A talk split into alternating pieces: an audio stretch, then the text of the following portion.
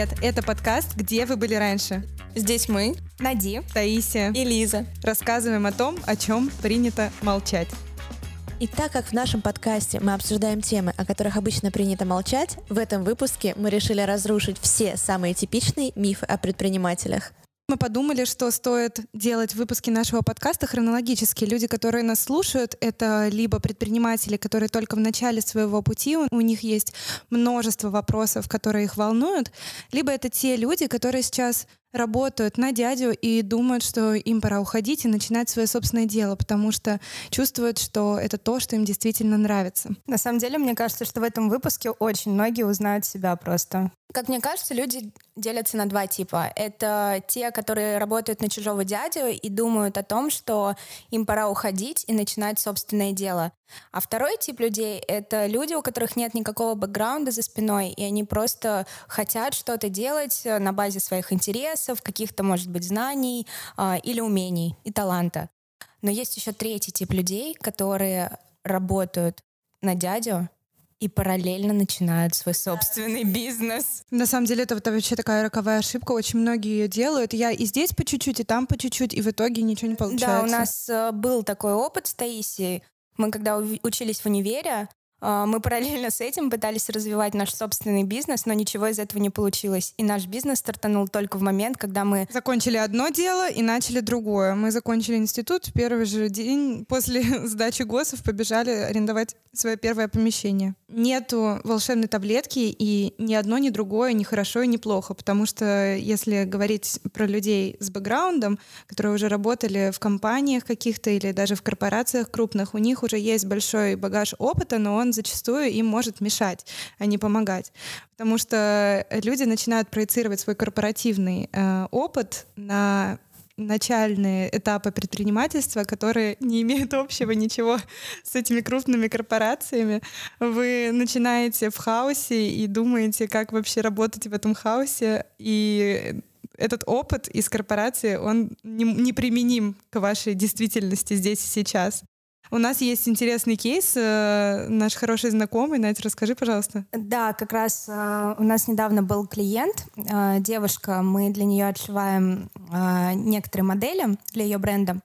Она работала раньше в очень крупной компании, э, финансист. И она, прежде чем открыть... А, она работала, причем много-много лет, у нее семья, дети. Э, в какой-то момент она поняла, что она хочет занима- заниматься украшениями. Она собрала целую делегацию из э, профессионалов своего дела. Они все начали исследовать рынок, э, сделали глубокий анализ, и после... Она заплатила кучу денег. Она рассказывала, что она потратила прям очень много денег. И они сделали бизнес-план, прям простроили, как ее бизнес будет работать на протяжении года-двух. И она Прям говорит... большая четверка отдыхает. Да. В итоге проходит год, она смотрит на свой бизнес, просто берет бизнес-план, который они составили за миллион пятьсот денег, и выкидывает в мусорное ведро, потому что так не работает. Да, мы как раз не обсуждали, когда она рассказывала про свое финансовое прошлое.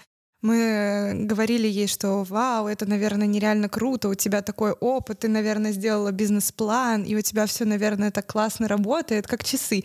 И она такая, нет, ничего не работает. Теория, она говорит, все работает, по факту все не так. Поэтому даже если у вас есть хороший бэкграунд, даже если вы э, когда-то работали в корпорациях, это ничего не имеет общего с бизнесом. Бизнес — это вообще другое. В нашем окружении есть примеры людей и таких, и таких, и э, у них у всех на самом деле происходит э, разрыв шаблонов, э, их теория разбивается о скалы суровой реальности.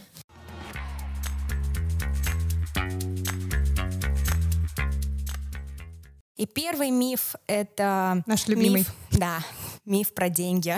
Па-па-па-пам.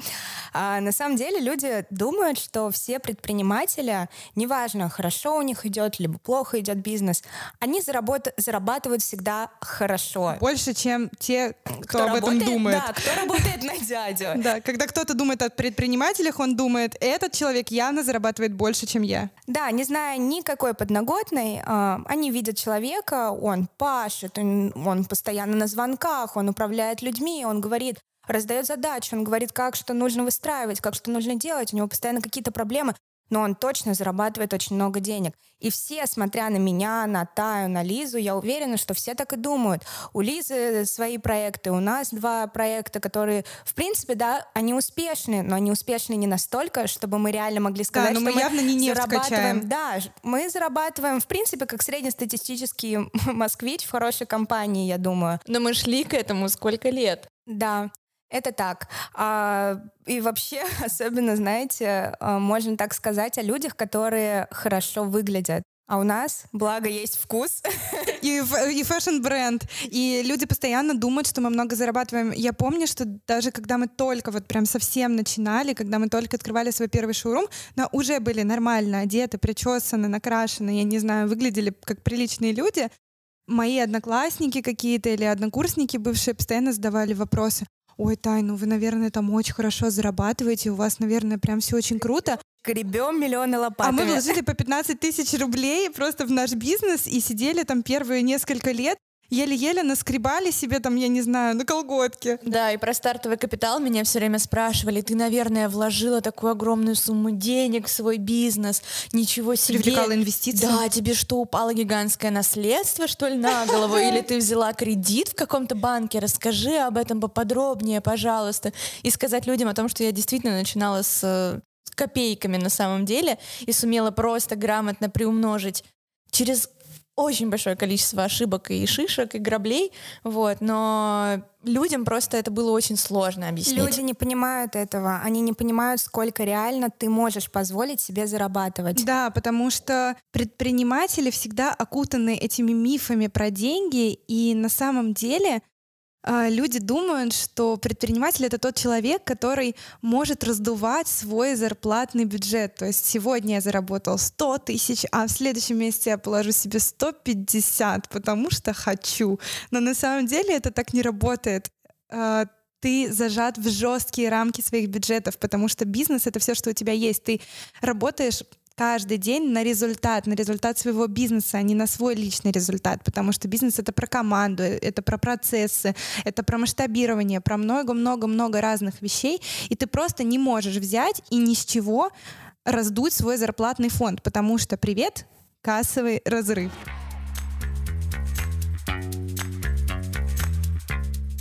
На самом деле, я очень завидую людям, которые работают на чужого дядю. Знаете почему? Потому что они точно знают, когда они получат свою зарплату. Да. 1-15 числа стабильно им на карту капает. Они уже понимают, когда денег. они будут платить за коммуналку, за квартиру, за когда то, они за пойдут все. шопиться. Да, это так и есть.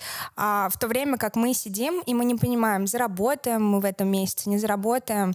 У меня очень хороший пример есть. Э, мои подруги и я мы часто собираемся вместе, и знаете, на протяжении долгого времени, очень долгого времени, а, мы собирались, и у меня постоянно было чувство тревоги. Несмотря на то, что у нас был а, один и тот же старт, одно и то же образование, но я выбрала путь предпринимателя, а девочки ушли работать в крупные корпорации, сейчас очень хорошо зарабатывают, очень хорошо идут по карьерной лестнице, им все нравится, они очень счастливы. Так же, как и я, в принципе, я тоже счастлива как предприниматель. Но мы сидим, и у нас, в принципе, примерно одинаковый заработок.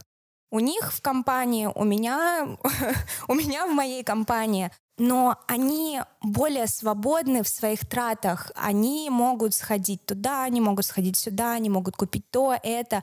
А я сижу, и, знаете, у меня на протяжении долгого времени был какой-то комплекс, потому что я не знала, вот я сейчас потрачусь, а в следующем месяце я смогу заплатить за за квартиру, за аренду квартиры. Тему о подругах хотела рассказать веселую э, историю. У меня первый мой бизнес, который я открывала, я открывала с партнером. Это был прокат вечерних платьев. И в какой-то момент э, моя партнер э, сказала, что хочет э, реализовывать себя в своей специальности, на которой она обучалась, и что она идет работать в очень-очень крупную, очень-очень серьезную международную консалтинговую компанию. Вот. И мы с ней разошлись. Кстати, это очень часто бывает, когда люди обременены своим образованием хорошим, и у них все время, когда они на начальном этапе находятся, у них все время создается вот это ощущение того, что они нереализованный потенциал. Да, потому что когда ты только стартуешь в своем бизнесе ты очень много делаешь ручной работы, которая э, очень часто идет в разрыв с твоим образованием, которое там, ну, с твоим каким-то прекрасным, шикарным, классическим образованием, которое должно открывать тебе двери в какие-то крупные компании, в, я не знаю, там, в МИД, работать дипломатом или еще что-то в этом роде. И люди э, сливаются в итоге э, со своих бизнес-проектов и бегут э, как-то окупать свое образование. Да, точно такая же история произошла с моей подругой, и на самом деле у нее все очень хорошо. У нее получилось построить достаточно классную карьеру. Она работала в PricewaterhouseCoopers, сейчас работает в крупном банке и растет по карьерной лестнице. Но тогда в тот момент, когда мы с ней разошлись, э, как бизнес-партнеры, через какое-то время мы встретились и обсуждали наш заработок, и получилось так, что мы получаем примерно одинаковую сумму денег. Но наша кардинальная разница состояла в том, что она могла, несмотря на то, что Работа была у нее очень сложная. Она могла прийти домой после работы и заняться своими делами, отключить мозг и полностью погрузиться, не знаю, в просмотр сериала. А я не могла так сделать. Я приходила домой и все время думала об одном, об одном, об одном, о своем бизнесе. Лиз, ну это как раз-таки задатки предпринимателя. Я вот чувствую, что у меня есть действительно какая-то предпринимательская жилка, есть такой термин предпринимательская ДНК, угу. и мне кажется, я на сто процентов состою из него. В учебниках по экономике пишут, что это два процента всего человечества. Я помню, Правда? в школе у нас Девочки, такой учебник был. Мы, мы в двух процентах. Я, честно говоря, об этом не знала. Чувствую себя элитой. Мне кажется, что я уже в студенческие годы поняла, что я не смогу работать на работе в классическом понимании. Смогу только сама руководить э, своими рабочими процессами, и мой путь — это только предпринимательский путь. Да, но важный момент, что это не хорошо и не плохо, просто все люди разные. Есть люди, которые созданы для того, чтобы быть крутыми исполнителями, как, например, твоя подруга, которую ты только что рассказала. Да, она успешно развивается в корпоративной среде, она прекрасно исполняет обязанности, в то время как для тебя это было бы очень сложно, и ты кре- креатор, да, создатель, тебе нужно постоянно работать над э, созданием чего-то большего. Я бы сказала, даже это, это просто мучение было бы и для Лизы, и для нас с тобой угу. работать на кого-то. И помимо задатков руководителя, а предприниматель — это действительно руководитель в дальнейшем, а здесь еще и нужны задатки дипломата. Потому что в какой-то определенный момент ты вырастешь, и ты наберешь команду.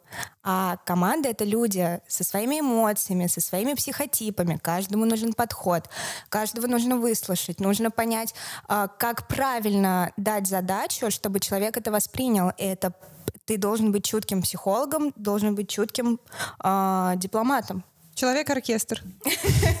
На самом деле, да, ты права, но в принципе есть одна лазейка, которую можно использовать. Это найти себе хорошего партнера.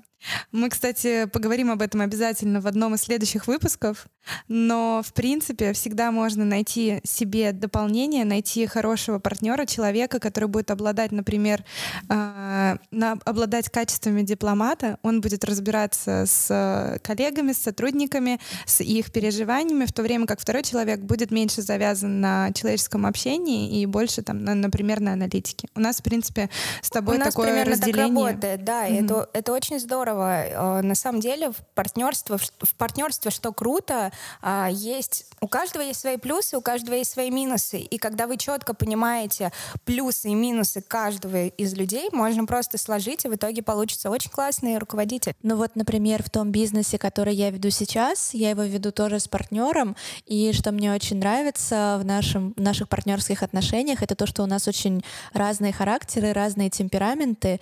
И, например, я более вспыльчивая, когда у меня от какой-то сложной ситуации в бизнесе бомбит, э, не знаю, там неадекватная клиентка, и э, моя бизнес-партнер может меня подхватить, она более уравновешенная, более спокойная, и она может э, как-то пламя моего огня потушить, и спокойно могу ей делегировать какую-то проблему, и она с ней разберется вообще э, по красоте на самом деле. Ну вот, кстати, все равно важная мысль, да, что вы друг друга дополняете, но вы все равно оба руководители, вы все равно оба дипломаты, э, кто-то просто в общении с коллегами, а кто-то в общении друг с другом, э, в вашем личностном общении, но все равно вы оба руководители, и именно поэтому только люди с э, руководящими задатками могут стать классными бизнесменами. А еще плюс партнерство. Все-таки в какой-то момент один из партнеров может уехать в отпуск.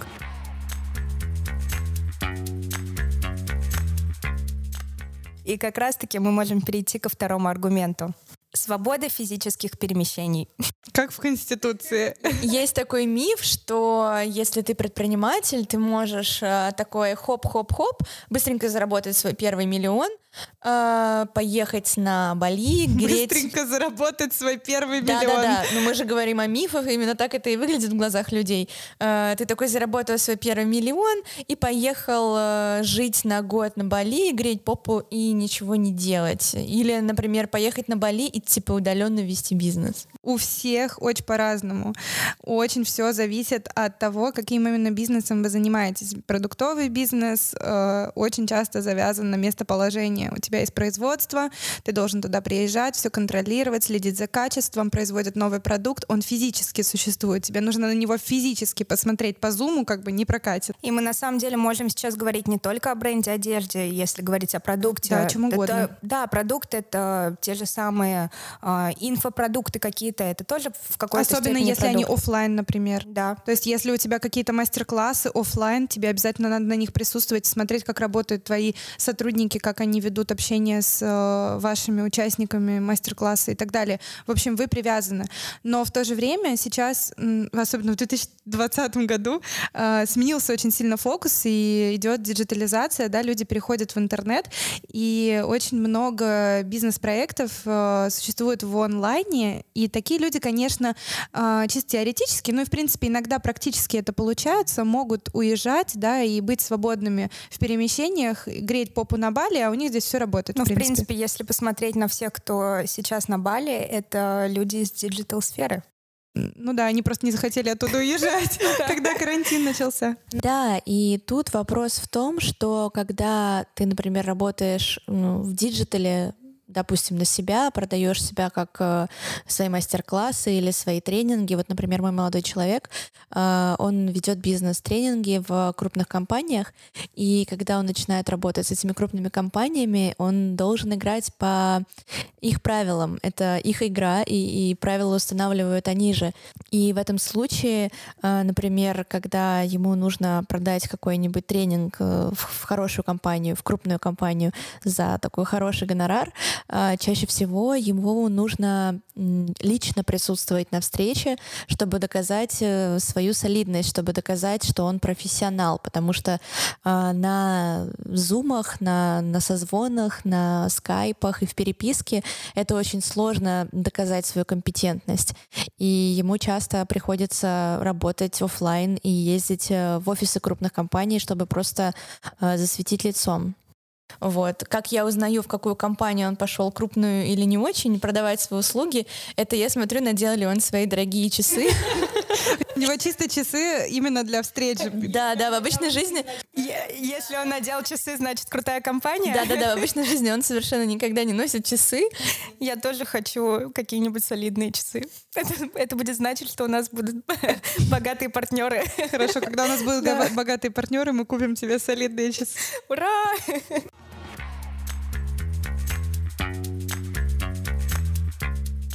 А на самом деле еще один немаловажный э, пункт, почему ты должен постоянно присутствовать офлайн, это команда. А, мы заметили такую вещь, что когда у тебя команда, и если ты долго отсутствуешь на работе, у них как-то психологически закрадывается ощущение, что ты забил на них. Как или будто что ты, ты не работаешь. Рабо... Да, ты не работаешь, mm-hmm. ты просто платишь зарплаты и получ... пожинаешь плоды пожинаешь, деятельности. Да, пожинаешь плоды, отдыхаешь, тусуешься. А они бедные пчелки. Работают, да, с утра до вечера, а мы это все не видим, не ценим. Особенно, когда в компании уже побольше людей и меньше там лично личного какого-то общения, когда компания маленькая, там условно мы с тобой вдвоем, да, и какой-то один сотрудник. Этот сотрудник видит, как мы пашем, и ему даже жаль нас становится. Ну, у нас так и было, в принципе, когда мы начинали. У нас была Настя, менеджер по продажам, которая просто слезами горючими обливалась и говорила, девочки, отдохните, наконец. Сейчас, когда в компании уже много людей, я уверена, что у кого-то из них да закрадывается мысль о том, что мы где-нибудь да в потолок плюем. Конечно, а еще обязательно нужно внимание людям, узнать, как у них дела, что они думают. А, может быть, у них есть какие-то комментарии э, по поводу их работы, или они хотели бы что-то э, доработать у нас, э, принести что-то новое. И, конечно же, нужно всегда контролировать, какие бы люди умные не были, а у нас, допустим, очень умные ребята, все мы очень щепетильно относимся к вопросу подбора персонала. Подбора персонала, да. А, но при этом все равно, когда ты долгое время отсутствуешь и не видишь физически, как это все происходит, обязательно начинаются косяки, потому что люди все равно не так относятся к этой работе, как ты. Для тебя это твое детище, и ты хочешь делать все идеально. А есть человеческий фактор. Но, знаете, тут есть хороший выход из ситуации, а, если у тебя есть хороший операционщик, но ты должен доверять ему на все сто процентов. Но хорошие операционщики на вес золота, мне кажется, сейчас. Да. Его найти прям как иголку в стоге сена. Да, но особенно для начинающего бизнеса хорошие операционщики стоят очень дорого, поэтому, ну, в принципе, да, э, найм сотрудников — это очень большой вопрос. Мы об этом обязательно в следующих выпусках поговорим, потому что у тебя очень мало денег, ты не можешь себе позволить реально дорогостоящих каких-то крутых э, распиаренных специалистов, да, поэтому э, единственный вариант, э, который у тебя есть, это воспитывать этих людей и растить из них хороших операционщиков, хороших исполнителей и так далее.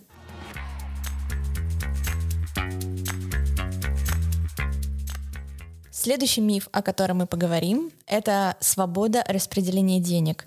Э, многим кажется, что когда ты предприниматель, ты можешь распоряжаться своими бюджетами, но на самом деле чаще всего ты зажат в очень жесткие рамки своего бюджета, чаще всего небольшого, в котором очень тяжело развернуться. Да, и при этом большие, когда у тебя уже большие бюджеты, ты не можешь распоряжаться ими просто так. Твоя оборотка растет, и, соответственно, твоя расходная часть тоже растет. Шаг вправо, шаг влево, все, ты в минусах. Допустим, у тебя есть зарплатный фонд, да, он не должен составлять там более 13%. И если ты думаешь о том, ну, что... Это мы, э, ремарка, мы говорим сейчас о товарном бизнесе, мы при, приводим свой пример э, да. в аргумент. Конечно, в, в бизнесе, который завязан на услугах, там зарплатные фонды, там они больше. Да, там да. другие пропорции. В нашем случае это 10-13%. Да. А, так вот, если ты хочешь, допустим, кого-то премировать, вот прям человек очень классно работает, и ты вот хочешь ему лишние пять тысяч дать, ты должен сначала посмотреть свою табличку, план-факт, вставить туда эту циферку, посмотреть на свою рентабельность, в минусах ты не в минусах, и после этого уже понимать, а если ты реально хочешь дать, если ты реально хочешь премировать человека, тогда в начале месяца обез обязательно нужно в расходную часть включить какой-то премиальный расход. Да, и тут еще очень часто срабатывает вот этот синдром самозванца. Согласитесь, он очень часто существует, даже когда у тебя бизнес Конечно. пришел в какой-то э, нормальный вид. Но тем не менее, ты очень часто думаешь, что твои сотрудники чего-то недополучают, что им тяжело работать, что они вот бедные, несчастные, что вот хочется им все время, ну, как бы сказать спасибо, и понятно, что любому на, наемному сотруднику хотелось бы увидеть спасибо в виде денег, и ты все время об этом думаешь, это тебя очень сильно изнутри гложет, это вот, э, ну, это мой личный пример, и я это очень часто чувствую. У меня такое тоже было, я тебя понимаю. Вот, и ты все время пытаешься людям денег заплатить, а если ты им заплатишь эти деньги, у тебя бизнес может закрыться. И очень часто э, приходится ставить на весы два момента. Твой синдром самозванца и твое желание поблагодарить человека и закрывшийся бизнес. Что лучше, потерять работу в целом или получить э, в этом месяце зарплату с премией. Наверное, все-таки лучше сохранить свою работу. Конечно, и тут ты понимаешь, что все-таки не ты управляешь бизнесом, а бизнес управляет тобой.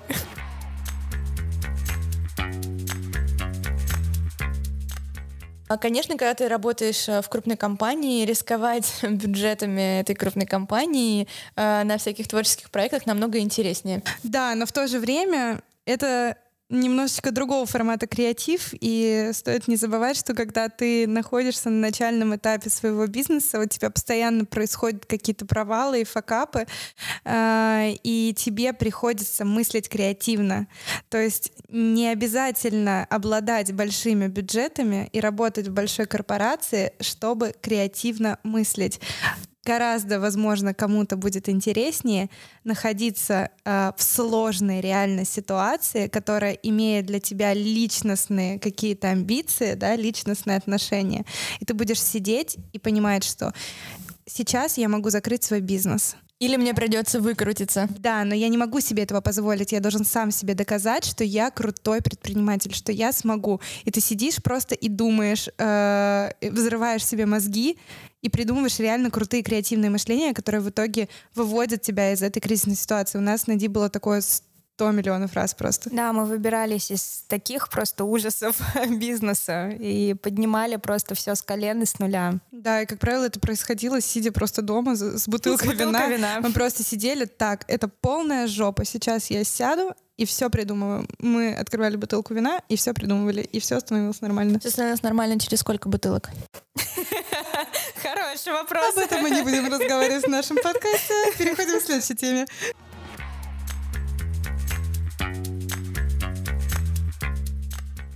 Наш следующий миф — это миф о том, что у предпринимателя огромное количество свободного времени. О, это моя любимая тема. Ох, где мое свободное время? Девочки, вот вспомните, какой была ваша жизнь до предпринимательства?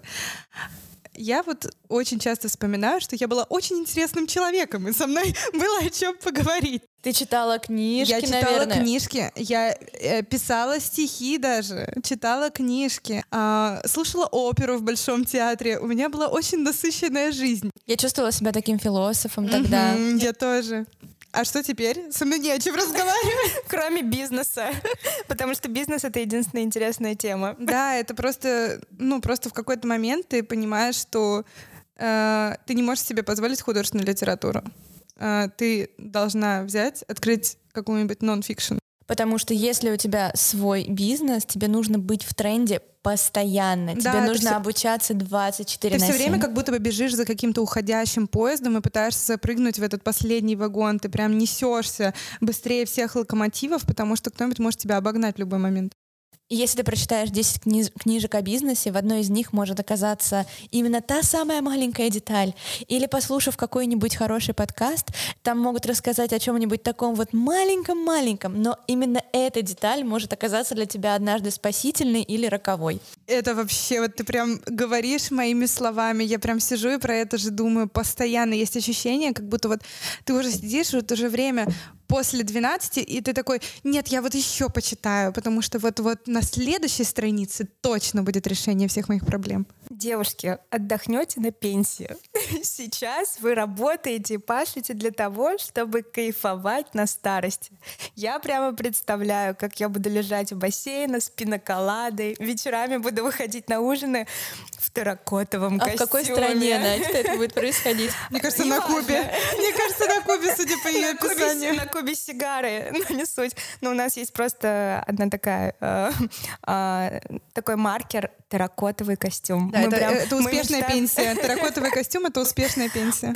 И шляпки в стиле Елизаветы да, да. Простите, мужчины, которые нас слушают.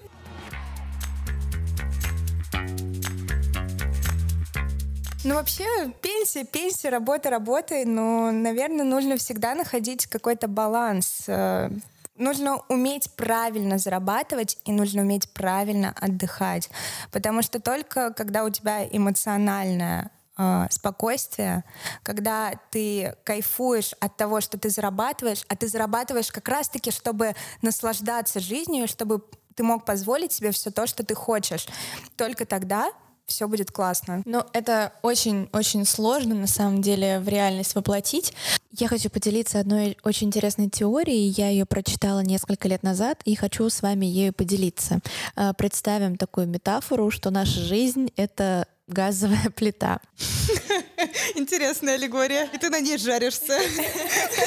И все сферы нашей жизни — это четыре комфорки, э, горящие а, а, равномерным количеством огня.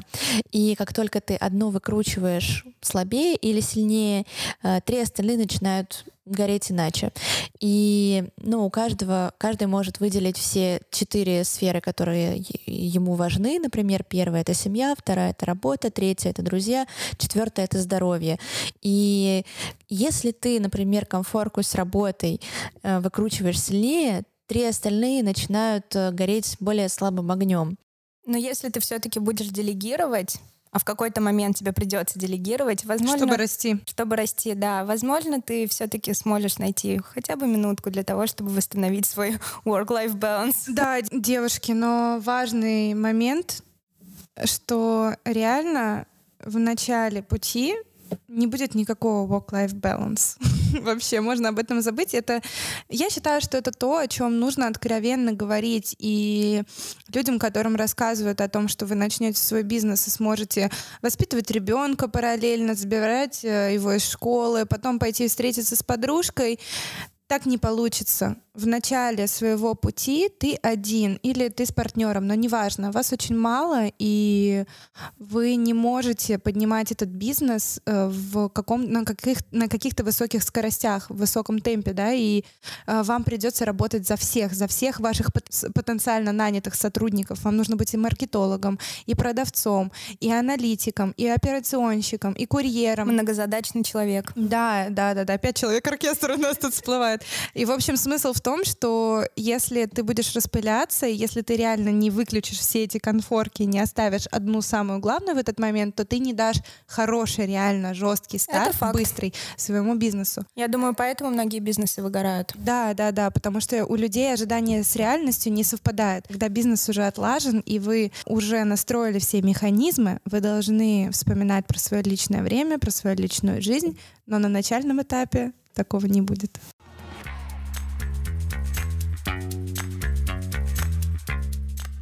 И тут я решила ввести новую рубрику «Дискуссионный тезис». Сейчас я вам расскажу два примера из моей жизни, и вы выберете э, из этих примеров одного человека, которого вы считаете настоящим предпринимателем. Договорились? Давай. Договорились. У меня есть два примера. Э, первый пример — это моя знакомая девушка, которая м, занимается тем, что она м, делает свечи.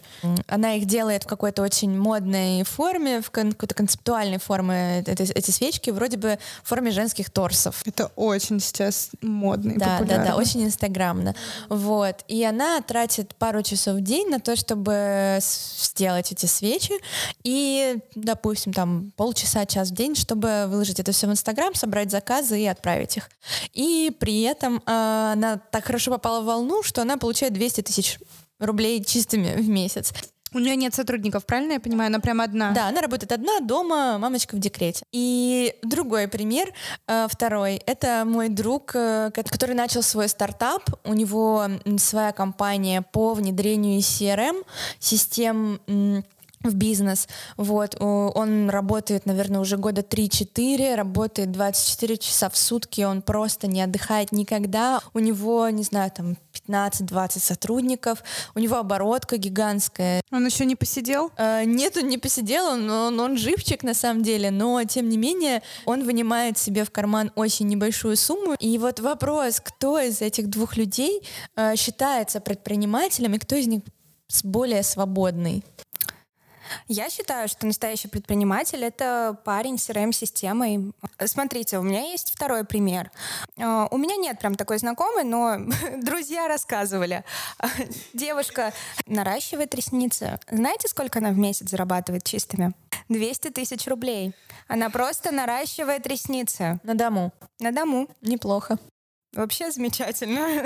Вот Нам такого вопрос, не снилось. Можно назвать ее предпринимателем или, или есть какой-то другой термин, как можно назвать ее деятельность? Самозанятый, фрилансер? Девушки, я считаю, что она не предприниматель. Вот вы уж меня простите, возможно, кто-то со мной не согласится, кто будет слушать наш подкаст, но я считаю, что это не предпринимательство. Я но считаю, это что рабский труд. Это рабский, это рабский труд. труд. Ты представляешь, она с утра до вечера сидит и занимается одной монотонной деятельностью физической. Вот именно поэтому она не предприниматель, потому что она сидит целыми днями и занимается одной и той же монотонной деятельностью. А предприниматель — это человек, который создает бизнес. А бизнес — это не работа одного человека. Это, это можно назвать фрилансом фрилансом. Если эта девочка э, откроет, например, свою школу по наращиванию ресниц или, например, снимет помещение, откроет свой салон, наймет себе мастеров э, других и будет ими руководить, тогда она будет считаться предпринимателем, правильно? Из, да, она из самозанятого из статуса фрилансера станет предпринимателем. Предприниматель — это человек, который налаживает процессы,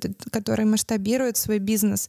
Но это не тот человек, который работает сам на себя, и он упирается конкретно в свою ручную работу, в свой ручной труд.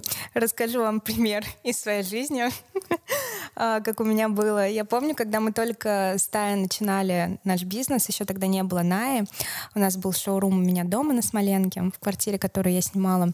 Я тогда встречалась с молодым человеком, и он всегда говорил, вы не предприниматели, вы самозанятые. И мне так всегда было обидно, чуть ли не до слез. Ну мы же работаем 24 на 7, мы прям стараемся, и вроде деньги делаем какие-то, но нет. Мы... Слушай, но я считаю, что он был неправ. Потому что у нас был шоурум, да, он был у тебя в квартире, но это был шоурум. Мы уже занимались закупками, да. Мы это реализовывали, и нас было как минимум двое. Точно. Да, То поэтому... Есть, если у вас есть партнер, вы уже не самозанятый человек. Конечно. Если вы уже вдвоем кому-то ресницы наращиваете, значит, у вас уже компания есть. Один человек наращивает, и другой. Я считаю, что это уже бизнес. И вот, кстати, тут как раз стоит вопрос о девочке, которая наращивает ресницы. А что же дальше? Какой следующий шаг? И это очень важно. То есть два пути развития событий.